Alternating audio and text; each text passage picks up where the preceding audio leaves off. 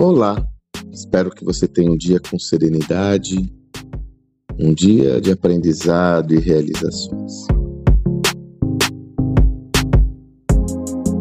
Uma das principais, ou um dos principais efeitos da revolução tecnológica, inegavelmente, é a evolução da rapidez com que tudo comunica. Né? A internet trouxe isso.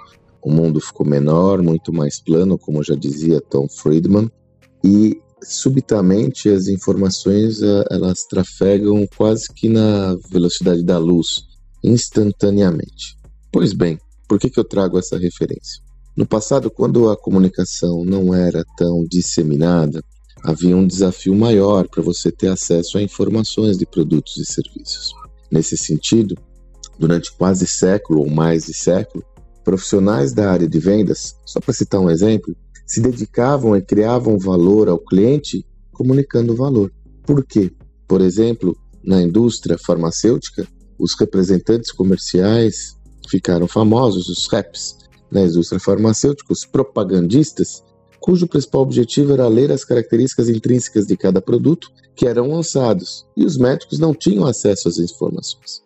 Então, dessa forma, como não havia indistintamente o acesso indiscriminado a informações de uma forma instantânea como a hoje, o profissional criava valor ao cliente comunicando o valor. Era o leitor de folder, leitor de bula e, por assim, e assim por diante.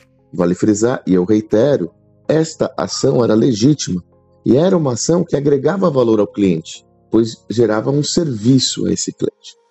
Com o advento da comunicação massiva, sobretudo com a internet, Hoje, nosso cliente tem acesso a toda e qualquer informação a um clique. Ele tem acesso a toda, toda e qualquer informação na ponta dos seus dedos instantaneamente e muitas vezes muito mais informações do que aquela que um ser humano é capaz de divulgar, de expor, de apresentar. Nesse sentido, não faz mais sentido. Opa, ficou ruim isso, né?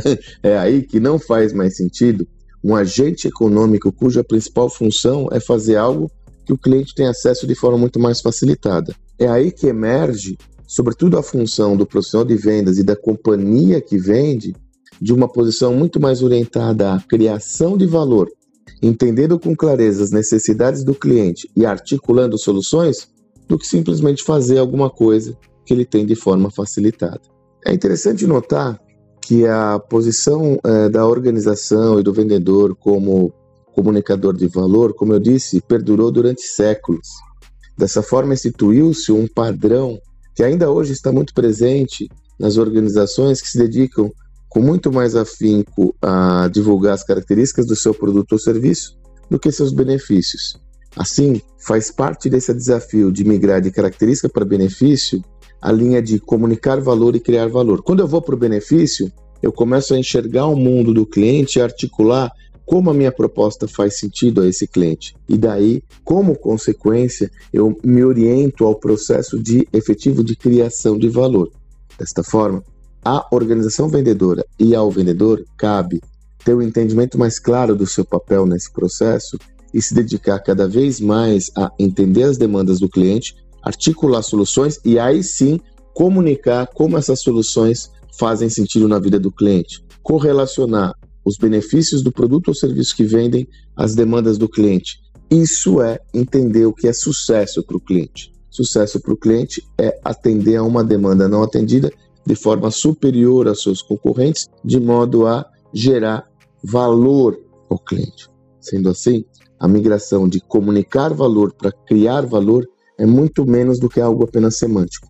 É uma mudança de postura e comportamento que toda organização deve ter sob o risco de se não fizer essa travessia, ficar alijada do, do, do, do processo mais valioso em, em, em relação à sua, à sua interação com o cliente. É sair do commodity e ir para a diferenciação.